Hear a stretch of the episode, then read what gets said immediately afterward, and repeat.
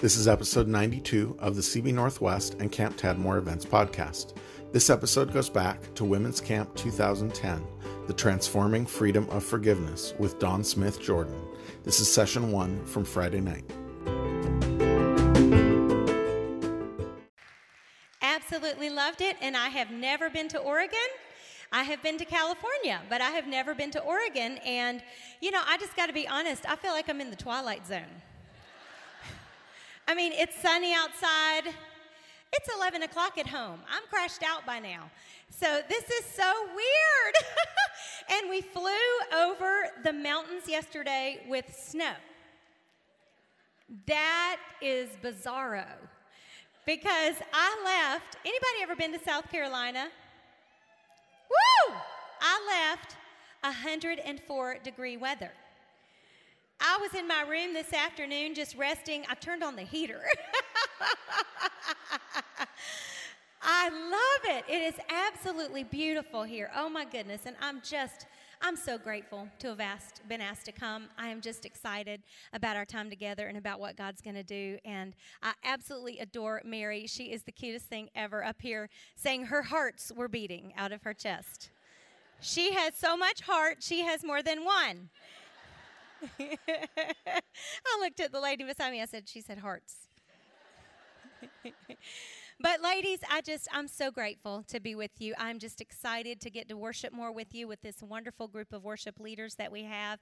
And I was standing out here before we started and a lady came over and she said, "I saw you on this show." And uh, I said, Oh boy, I wonder what that would be. And um, she had seen this program that I was on a couple of years ago that still airs. But I happened to have been Miss South Carolina just a few years ago. Just a few years ago. It was 1986. what? Exactly. And uh, I was second runner up to Miss America. Isn't that just crazy? So, anyway, well, so that happened. And then in 2006, 20 years later, TLC went looking for three 40 something year old moms who would be willing to come back and recompete all over again. Can you even imagine? I mean, I went from wearing a swimsuit and heels and standing like this to wearing a tankini with a skirt. And so the first thing out of my mouth was, Is there swimsuit? And they said no. And I said, I'm in.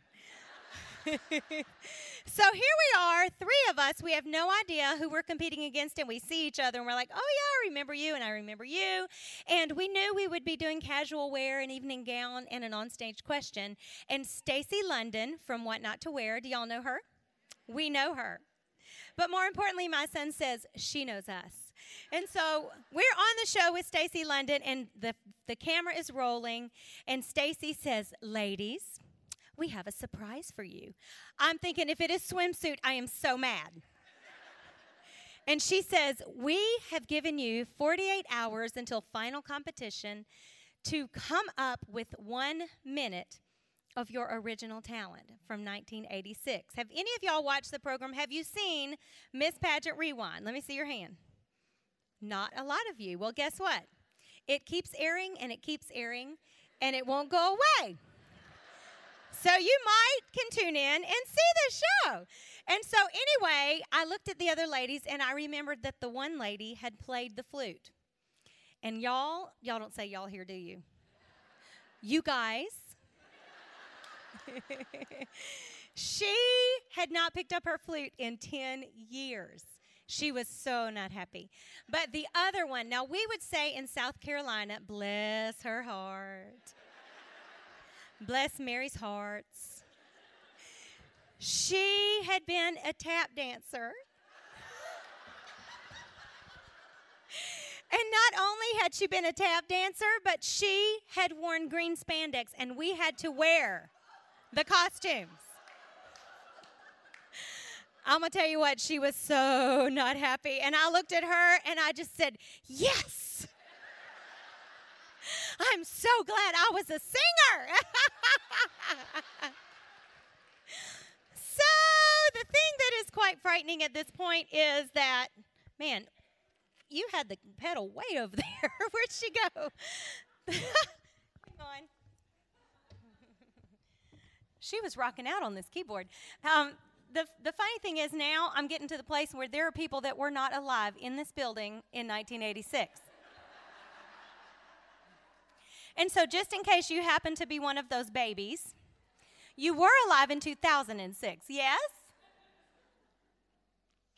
So, either or, you may have tuned into Miss America in 1986, or you may tune in to TLC and hear something that sounds like this.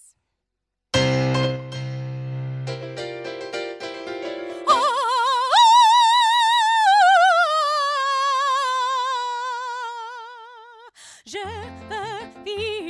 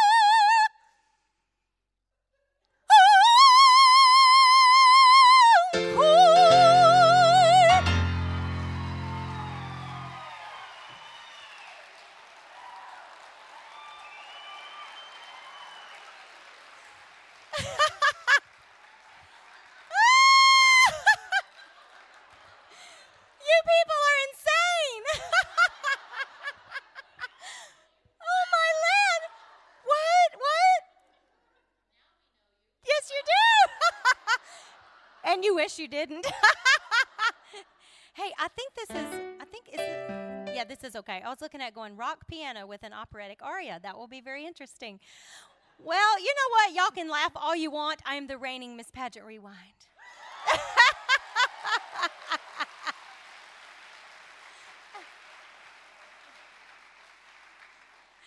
There was a lady in South Georgia, and I was at her church.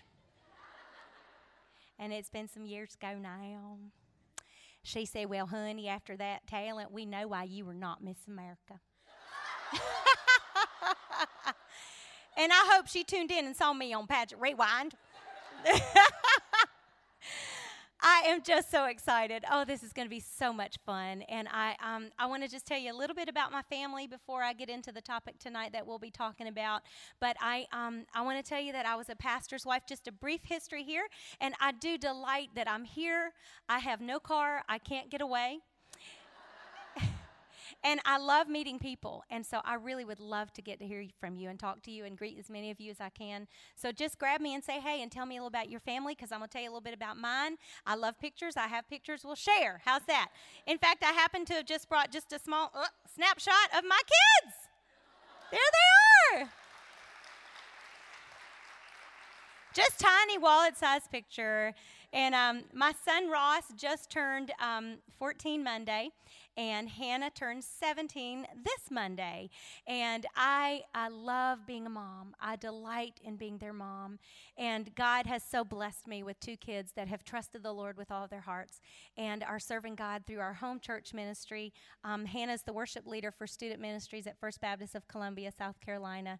And Ross Man is a rocker. He, I have not seen his eyebrows in years, but I know they're there. But um, I, I just want to tell you that I, I went from being a pastor's wife uh, 13 years ago to being a single mom, not of my own choosing. My husband left and he married somebody else, and they're married today. And ladies, I'm not going to talk about the details of that. I know there's some of you here who are single moms as well, but I simply want you to know my mom's life scripture was 2 Corinthians 12 9. And Jesus said to me, My grace is sufficient for you, for my power is made perfect in weakness. And I could sit here and tell you story after story of the faithfulness of God in a situation I never, ever imagined that I would find myself in. And it's been a work of God in my life. And a lot of the things that we will be talking about, about forgiveness and coming to terms with the past and leaving it behind, have come because I have learned to take hold of the grace of God and to let the past go. This past October, my son, who was 17 months old at the time that his dad left the ministry and left our home, he came to me and he said, Mom, I don't remember what it's like to live with dad, and how will I ever know unless you let me? And so in October, I let Ross go with his dad and his stepmom. It was hard and it broke my heart. But, ladies, I knew that's what God was calling me to do for my son. And the deal was he could go, but he would spend Christmas and summer with us. And I tell you what, I love summer because Ross is at home.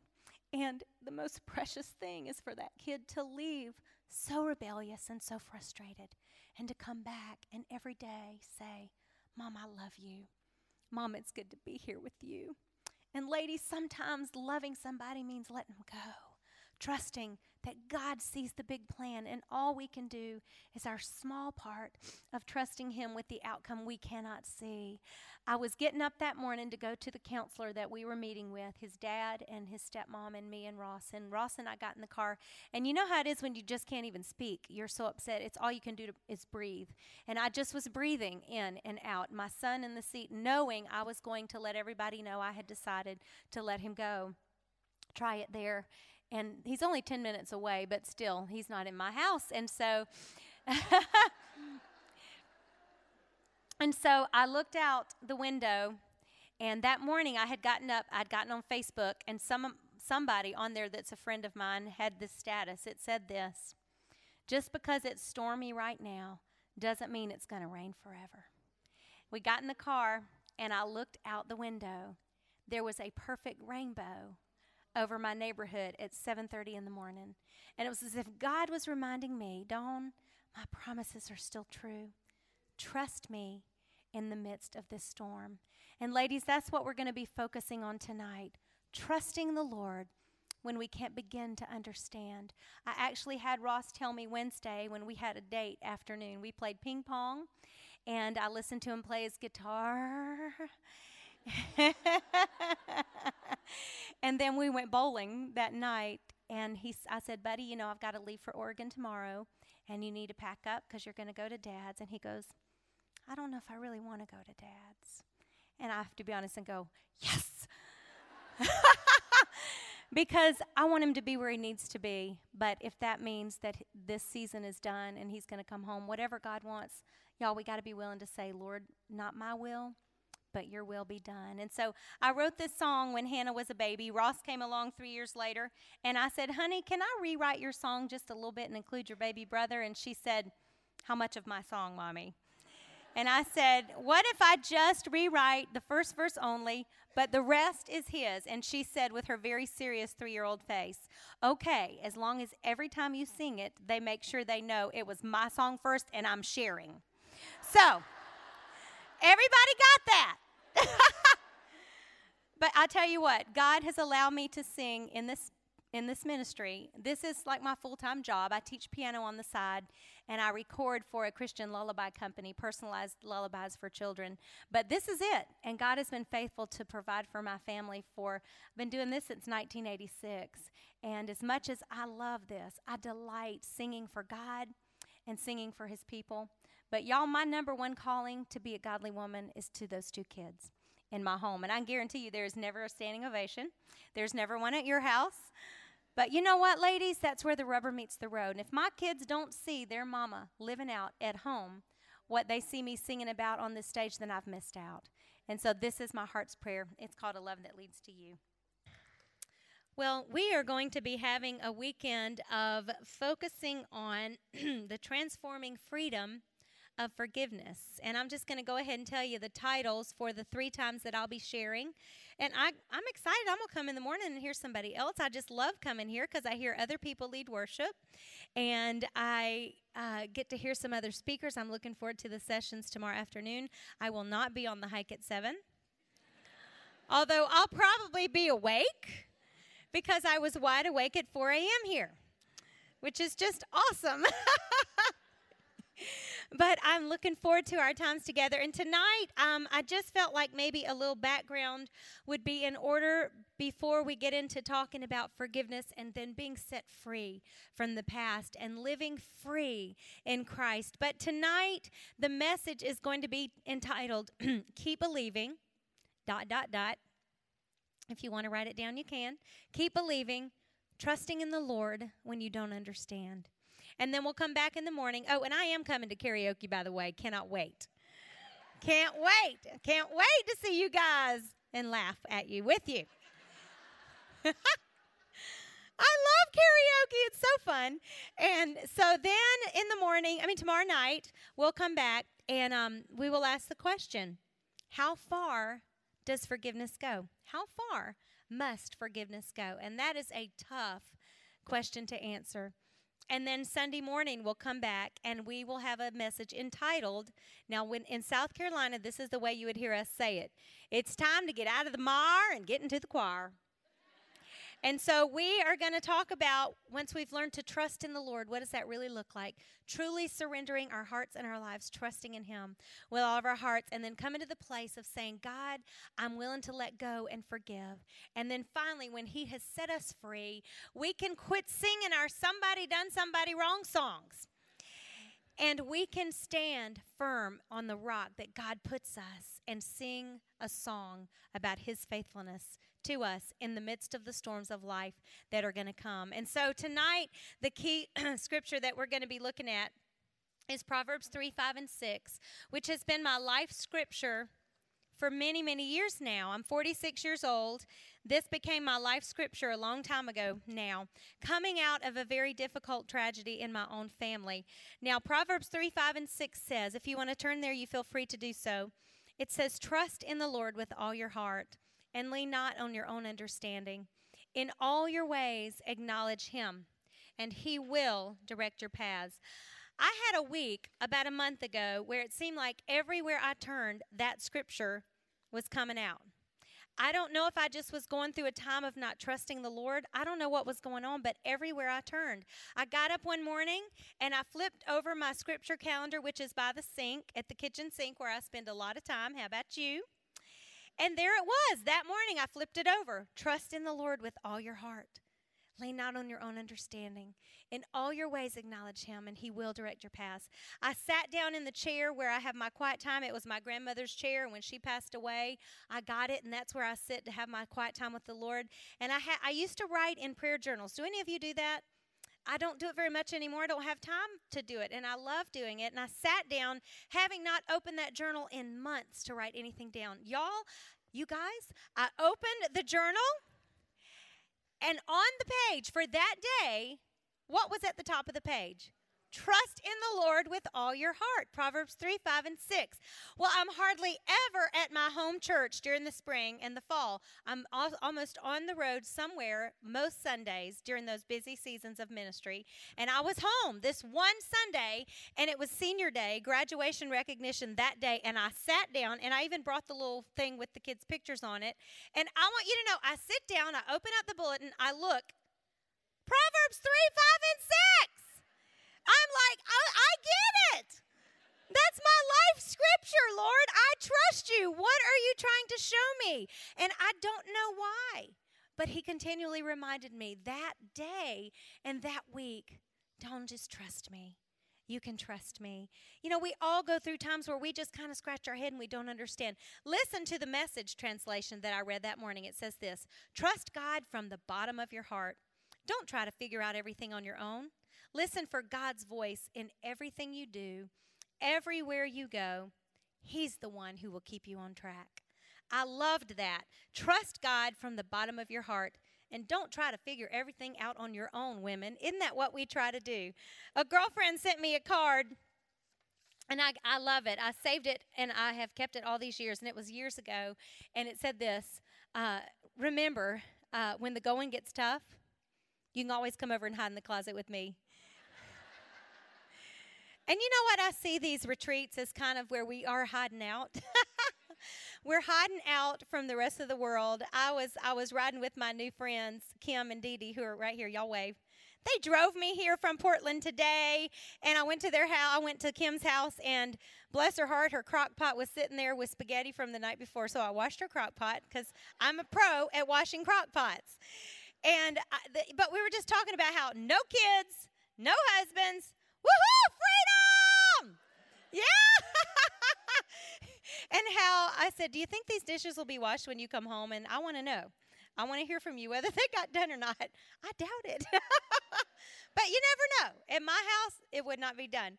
But you know, we are women that just try to figure everything out and we try to understand. And, and if you're like me, there have been times in my life where I've even tried to give God suggestions on how He should be God because I have said, you know, Lord, this would be really cool if you did this. And I can remember when I was Miss South Carolina saying, you know, God, if you would just let me be Miss America, you realize what kind of platform I would have for you.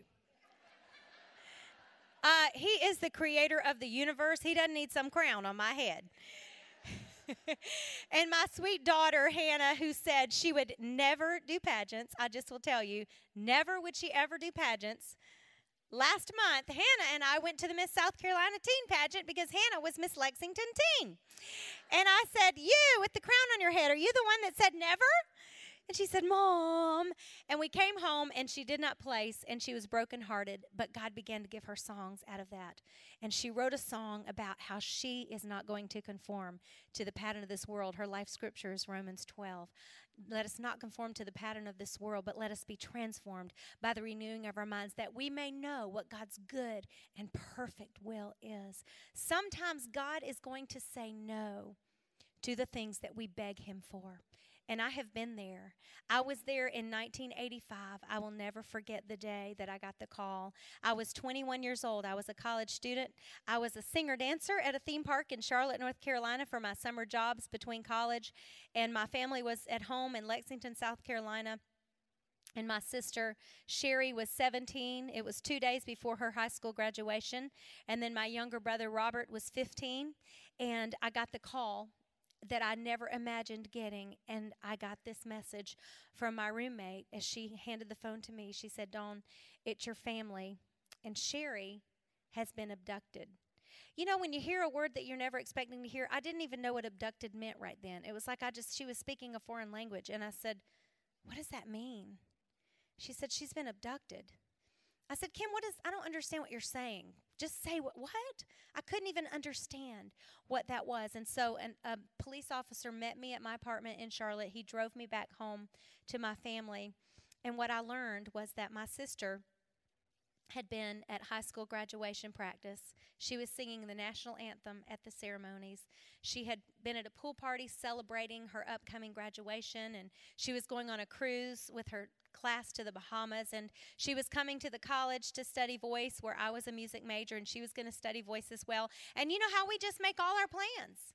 You know, we just go about making the plans that we think we are going to have in life. And all of a sudden, everything came to a screeching halt.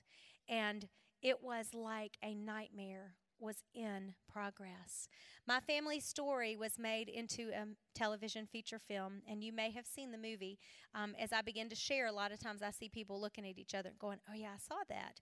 But it aired on CBS back in 1991 for the first time, and it was called Nightmare in Columbia County and then it has continued to air internationally over all these years. Um, and currently, it's on Lifetime. So if you uh, have Lifetime television, then you may have seen it. I always have more men tell me they have seen the movie than women. And girls, Lifetime is what television for. So you know what your man is doing at home right now.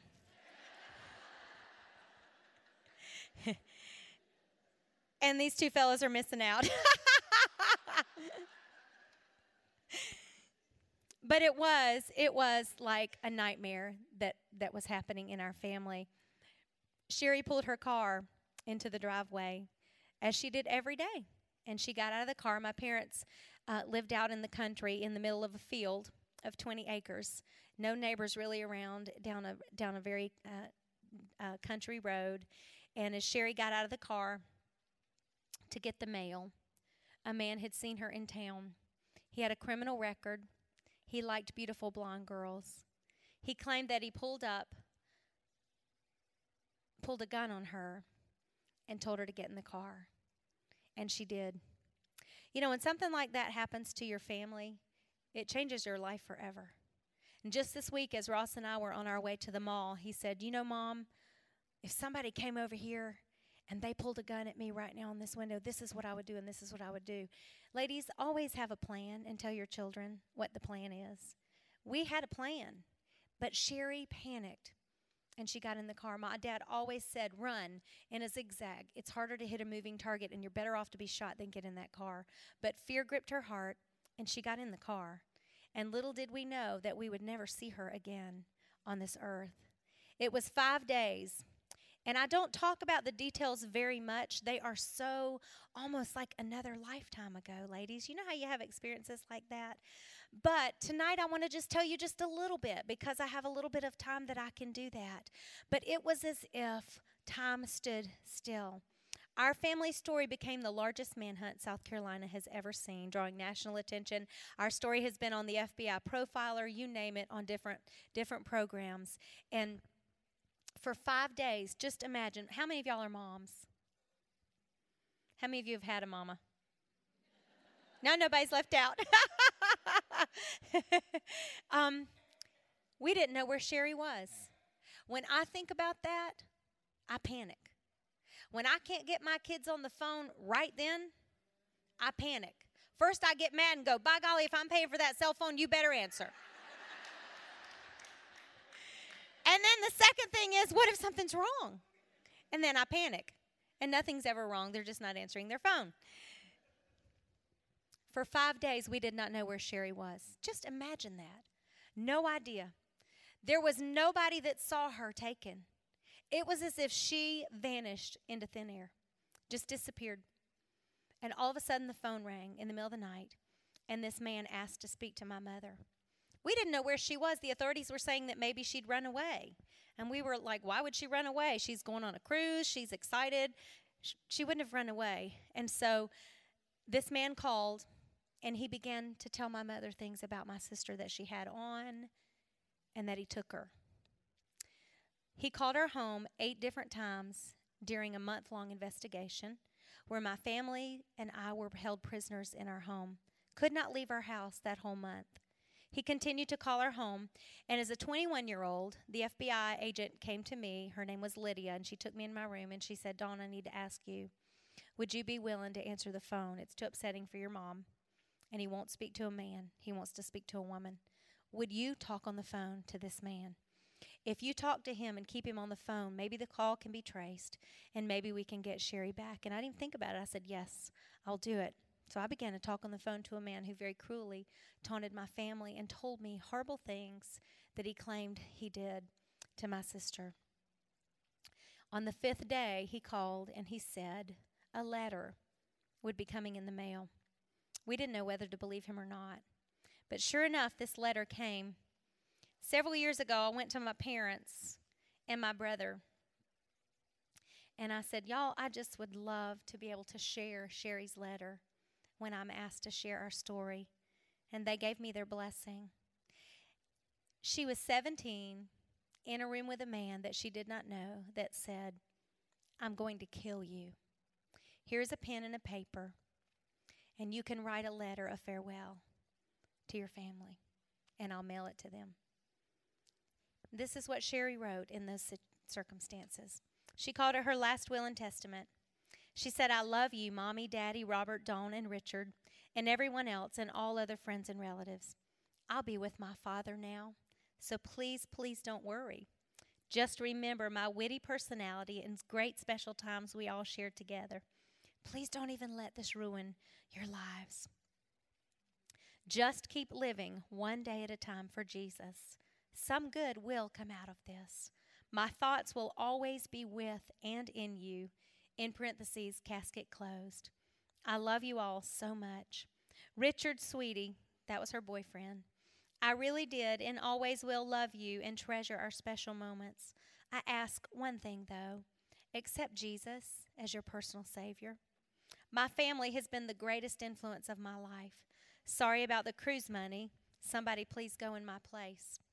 I'm sorry if I ever disappointed you in any way. I only wanted to make you proud of me because I've always been proud of my family. Mom, Dad, Robert, and Dawn, there's so much I want to say. that I should have said before now. I love you. I know y'all love me and will miss me very much. But if y'all stick together like we always did, y'all can do it. Please do not become hard or upset. Everything works out for the good for those that love the Lord. All my love always. I love y'all with all of my heart. P.S. Nana, I love you so much. I kind of always felt like your favorite. You were mine. I love you a lot. Love Shari. That is what it means to trust the Lord with all of your heart. When you cannot begin to understand why you are where you are. And maybe that is the way you feel right now. And you came here to this retreat and you just feel like you don't know if you can leave this place and do one more day of your life. I want to tell you that you can. That not because I say so, but because God's word says to you tonight, His grace will be sufficient. His grace was sufficient for Shari in that room. There's, there's a whole sermon in this letter. When she said, Don't let this ruin your lives. You know what, ladies? The circumstances of life are going to come, and we will have some that we would never choose. Have you had some? I've had a bucket load. And you know what? I might not have chosen those circumstances, but I am here to tell you that as believers, we always have a choice with how we respond. We always have a choice with how we respond. Maybe not choosing the circumstances, but we can choose faith or we can fall apart. We can choose fear or we can take hold of God's hand and live free in the grace that He has provided for each one of us. The circumstances are going to come, and you are going to have to make a choice with how you respond. This past uh, January, our church, I served with the student ministries at my home church, and we did this incredible Bible, the Bible in 90 days. I'm not done. I read the Bible through in a year on the year and a half plan a couple years ago. And Hannah and I've decided we're on the 180 day plan. That's okay. The point is, we're in the Word of God. And April came and April went. And we're looking at each other, and I am in Ezekiel. and Hannah's in Lamentations, and we are making it forward. But we read, it's interesting. Stay in the Word of God, ladies.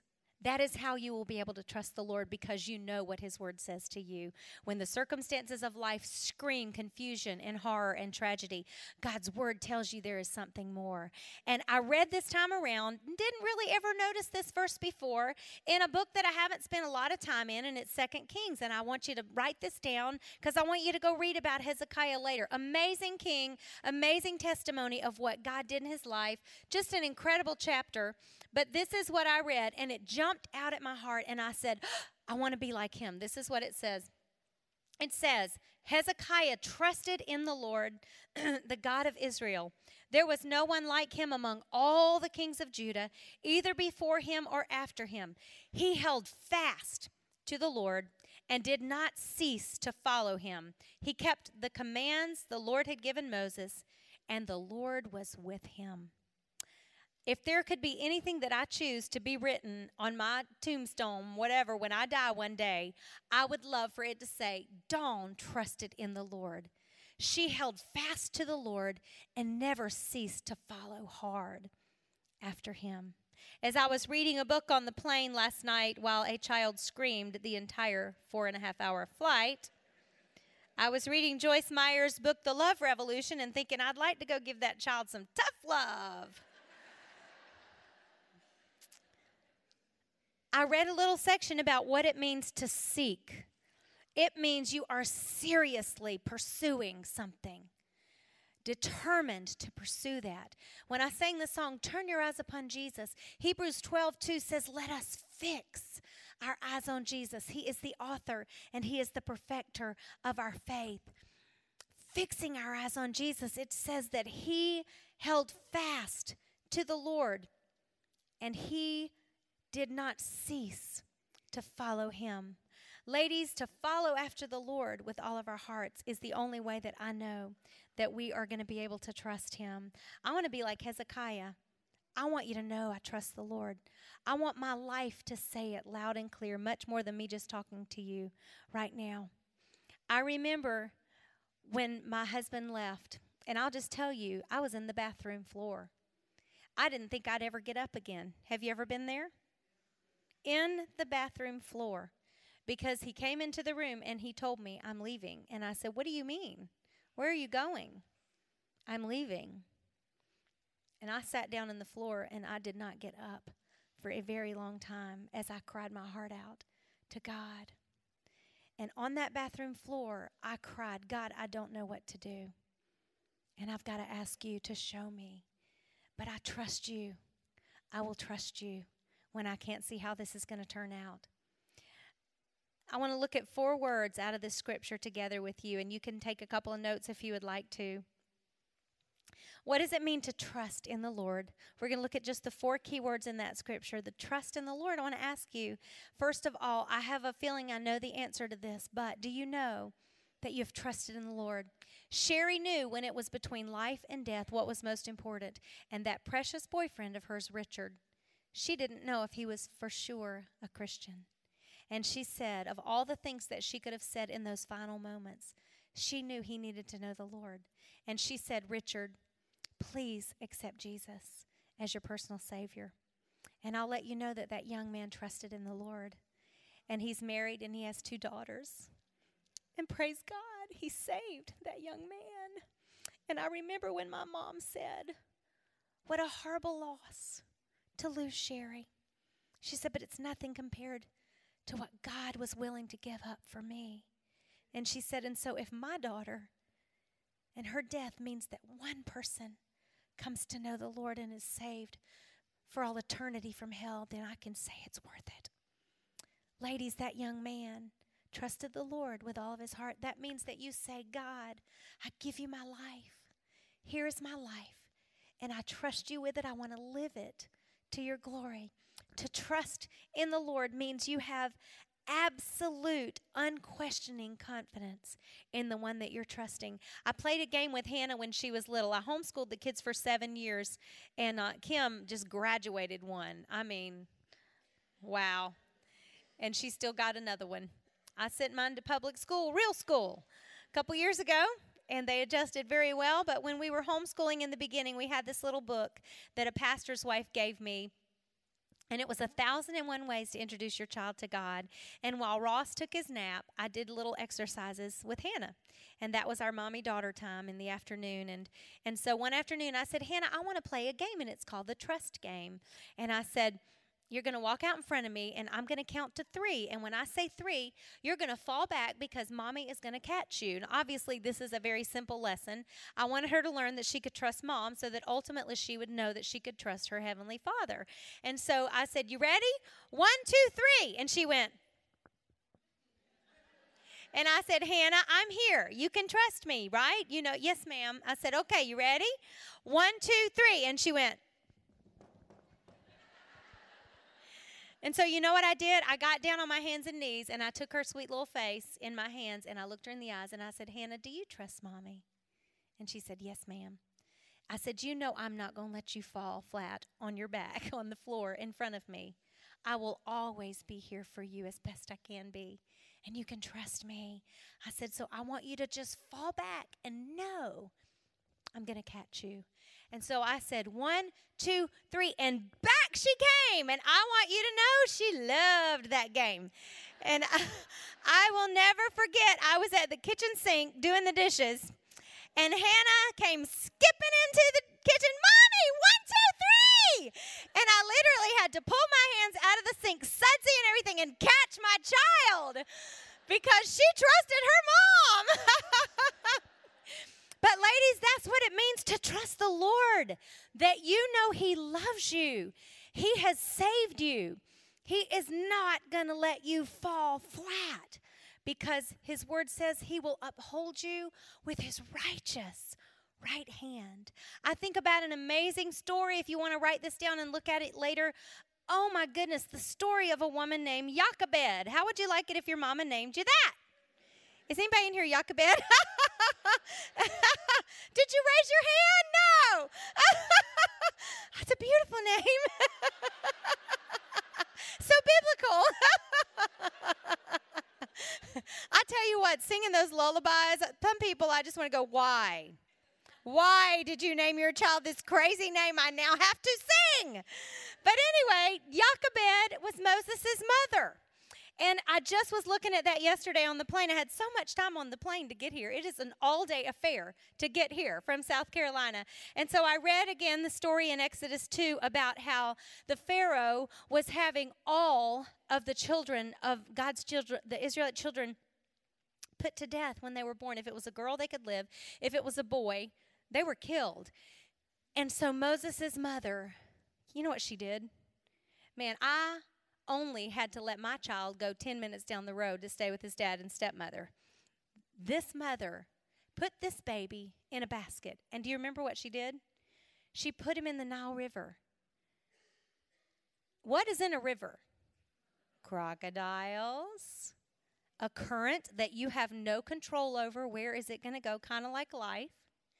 And she put that child in that river and she trusted God to protect him. And then the amazing story is here comes this Egyptian princess, and she goes to bathe. And she sees him and she pulls him out of the water. And there happens to be standing by Miriam, Moses' sister. And she looks at the girl, and the girl says, "Would you like me to go get one of the um, the mothers to care for this child?" And she says, "Yes." Who gets to come care for Moses? His mom. I love that story because she simply put him in the river and she trusted God. And later, we read about how God had a purpose for that child. He protected that child. He would be the one that would God would use to set the Israelites free.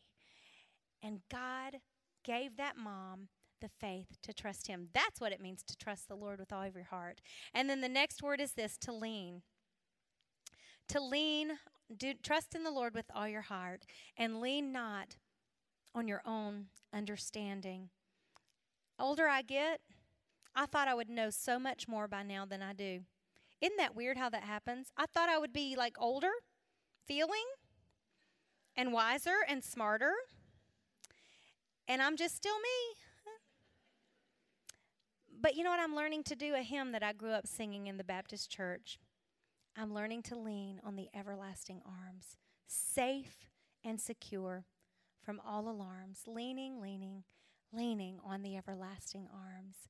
I don't lean on my own understanding because, ladies, I've lived enough life to know I'm just not ever going to have it. But I can trust in the Lord, and my mom's life scripture proves true every time. His grace will be sufficient. When I'm weak, he will make me strong if I will lean on Him. And then the next part trust in the Lord with all your heart. Lean not on your own understanding. In all your ways, acknowledge Him. What does it mean to acknowledge? It actually means in the Greek to know or to be fully acquainted with. You know, my kids know me, I know my kids. if Hannah comes in the door, I can look at her face and know what kind of day she had at school. Ross can walk in the door, being the 14 year old teenager that he is. Hannah can say, What's wrong, Mom? And Ross will go, What's your problem? but they know me because we spend time together. Day in and day out, we do life together. And I want to ask you a very important question How can you trust somebody that you don't know? How can you trust somebody with all of your heart that you don't have an intimate relationship with.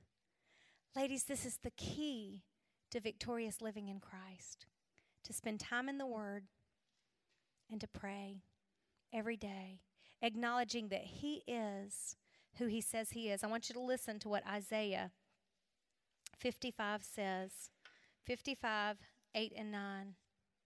For my thoughts are not your thoughts nor are your ways my ways, declares the Lord. As the heavens are higher than the earth, so are my ways higher than your ways, and my thoughts than your thoughts. Listen to this. I read this this afternoon. It says, as the rain and the snow come down from heaven and do not return to it without watering the earth and making it bud and flourish, so that it yields seed for the sower and bread for the eater, so is my word that goes out from my mouth. It will not return to me empty, but I will accomplish what I desire and achieve the purpose for which I sent it.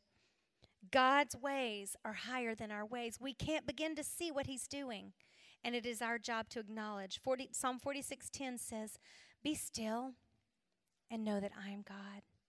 And then the very last word is to direct. We trust Him with all of our hearts. We lean not on our own understanding. In all of our ways, acknowledge Him for who He is. And you know what I want to tell you? The more that you know the Lord, the longer that you walk with Him, Y'all have come to the place in my life where I don't even question, can I trust you in this anymore, God? I remember a time when Shari was missing, and I prayed so hard that God would let her live. And I remember saying as a young 21 year old, You didn't answer my prayer. I don't know if I can trust you anymore. He so has changed my heart since then, these 20 something years later, because there's no doubt in my mind I can trust him. Because the more storms he has brought me through and proven himself faithful, it is easy to trust the Lord with all my heart now. Ladies, that is where we need to be to get to the place of knowing He's God. I can trust Him. The last word is to direct. He will lead us and guide us. My sister and I used to sing together, and we sang this song. I may not know what the future holds, but I know who holds the future. We were known as the Smith sisters. I know you all heard of us. And we sang one time, I'll just tell you, we were very proud. We thought we'd hit the big time. We sang in a furniture store's one year anniversary. but you know what I know? I know because God holds my future in his hands, I will sing with my sister again. She went to be with the Lord at 17. I know this to be true because I know this is true. And that Shari trusted the Lord with all of her heart. Jeremiah 29 11 through 13 is the scripture that I continue to speak to my Hannah right now. And it says this For I know the plans I have for you, declares the Lord plans to prosper you and not to harm you, to give you a future and a hope. Therefore, if you seek me with all of your heart, I will be found. But, ladies, our job is to seek him with all of our hearts. Corrie ten Boom was an amazing woman. I love her testimony. Do y'all know who she is? Her story was made into a movie, The Hiding Place, out of her book of being a, a Nazi prison camp survivor. Her sister died there. Later, she came to the place of forgiving the guard for all that he had done to her precious sister and her. But this is a devotion out of a little book that I've had for years, and it's called Corrie's Rendition, and it says, my wife and I had the happy privilege to travel to Milwaukee, Wisconsin to hear the late Corrie ten Boom speak in person. We were at that time pastoring at Evangel Temple in Madison. It was an early spring day, and as we arrived, the parking lot was nearly full. We had to sit about two thirds of the way back in the auditorium. We listened as she told her flashlight story and the famous story about being unable to forgive one of the guards in her prison camp. We had to strain to catch every word, as she was very soft spoken. She didn't look out at her audience very often either. Then we began to notice as she was speaking, she was also working on a piece of embroidery. We were too far back to be able to really see what was actually happening on the stage. As she talked and worked her needle back and forth, she was describing the plan that God has for our lives. She talked about how her life had been lived in triumph and tragedy. She told about her prisoner of war camp experience and the painful loss of her wonderful sister. It was touching and moving to watch and hear this lady who had been through so much. Her life was a challenge to all of us as we carefully listened so as not to miss one statement. Near the end of her talk, she held up the piece of cloth on which she was working to display the back side. It was nothing but a jumble of colored threads, but she said that to us, life often appears in a jumble. We can't figure out we can't seem to figure out what is happening or why God allows circumstances into our lives. Then she flipped the cloth over to show us a beautiful picture of a crown. This, Corrie said, is what God sees and what He is working to complete in our lives. Then she concluded with the rendition of this poem My life is but a weaving between God and me. I do not choose the colors, He worketh steadily. Oft times He weaveth sorrow and I in foolish pride forget he sees the upper and I the underside. not till the loom is silent and the shuttle cease to fly. Will God unroll the canvas to explain the reasons why? The dark threads are as needful in the skillful weaver's hand as the threads of gold and silver in the pattern he has planned. The quote for the day says, I believe the promises of God enough to venture an eternity on them.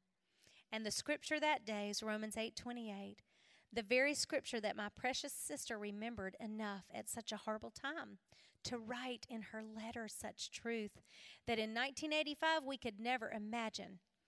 But in 2010, I don't have enough time to tell you how God has worked for good and for his glory. It says, And we know that in all things God works for the good of those who love him, who have been called according to his purpose. Corrie Ten Boom said, Don't be afraid to trust an unknown future to a known God. Do you know the Lord? Do you trust Him with all of your heart? My mom was an amazing woman.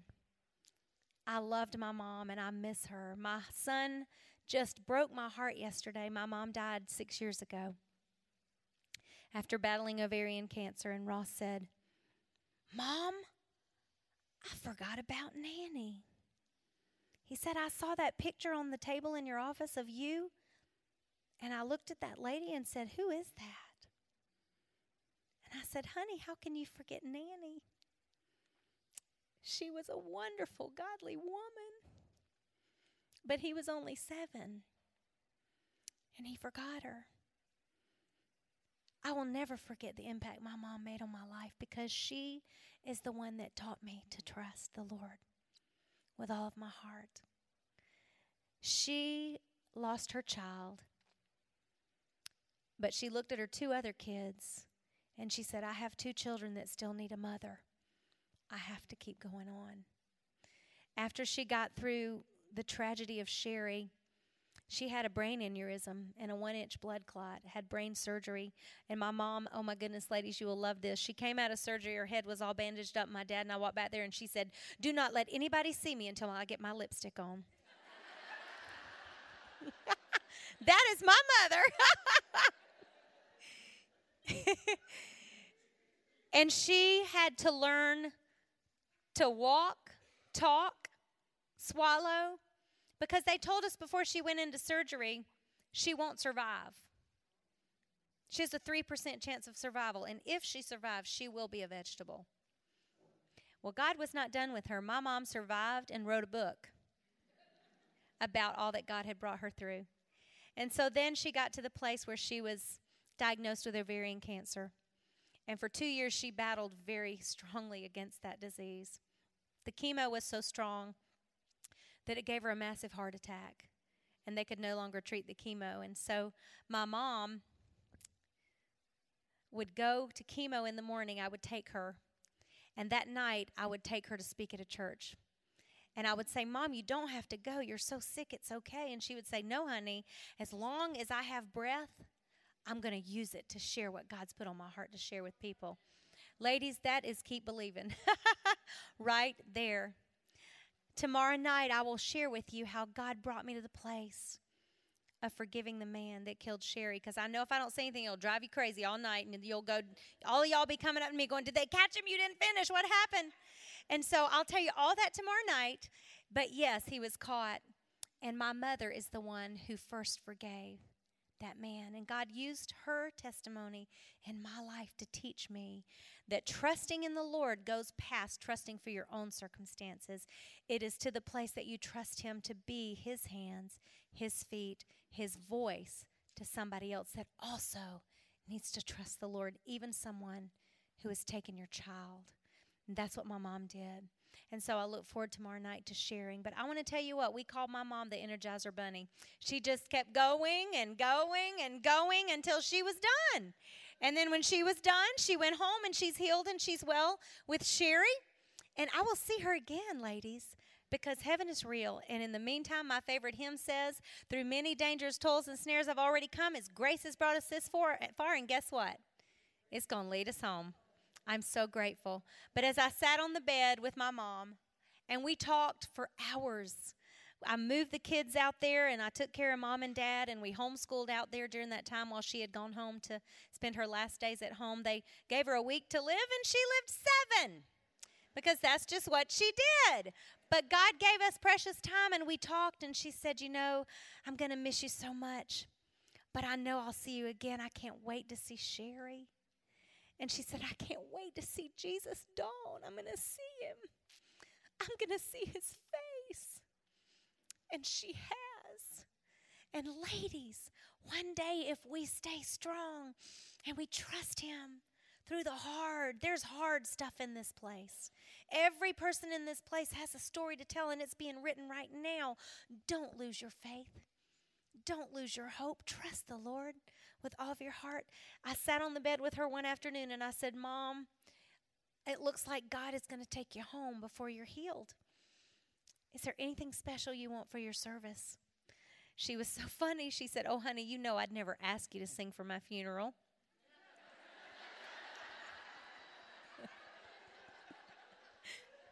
but if you decided that you would on your own, and she listed two songs, and one of them is the song that I want to close because it was my mom's testimony. And I pray that I continue to live out that legacy of faith before my kids. The words to this song say, Keep believing in what you know is true. Keep believing you know the Lord will see you through. When troubles rise in your life and you don't know what to do, you'll be fine if you'll just keep believing. Shari said in that letter, Don't let this ruin your lives. Ladies, don't let the circumstances of your life ruin your life. They are a part of who you are becoming in Christ. And she said, just keep living one day at a time for Jesus. There have been a lot of one days at a time for Jesus right now. And I'm going to tell you what, I'm going to get up tomorrow and do another one, Lord willing. And I challenge you to do the same thing. God bless you. Thank you for letting me share tonight. And I just pray this song encourages your heart.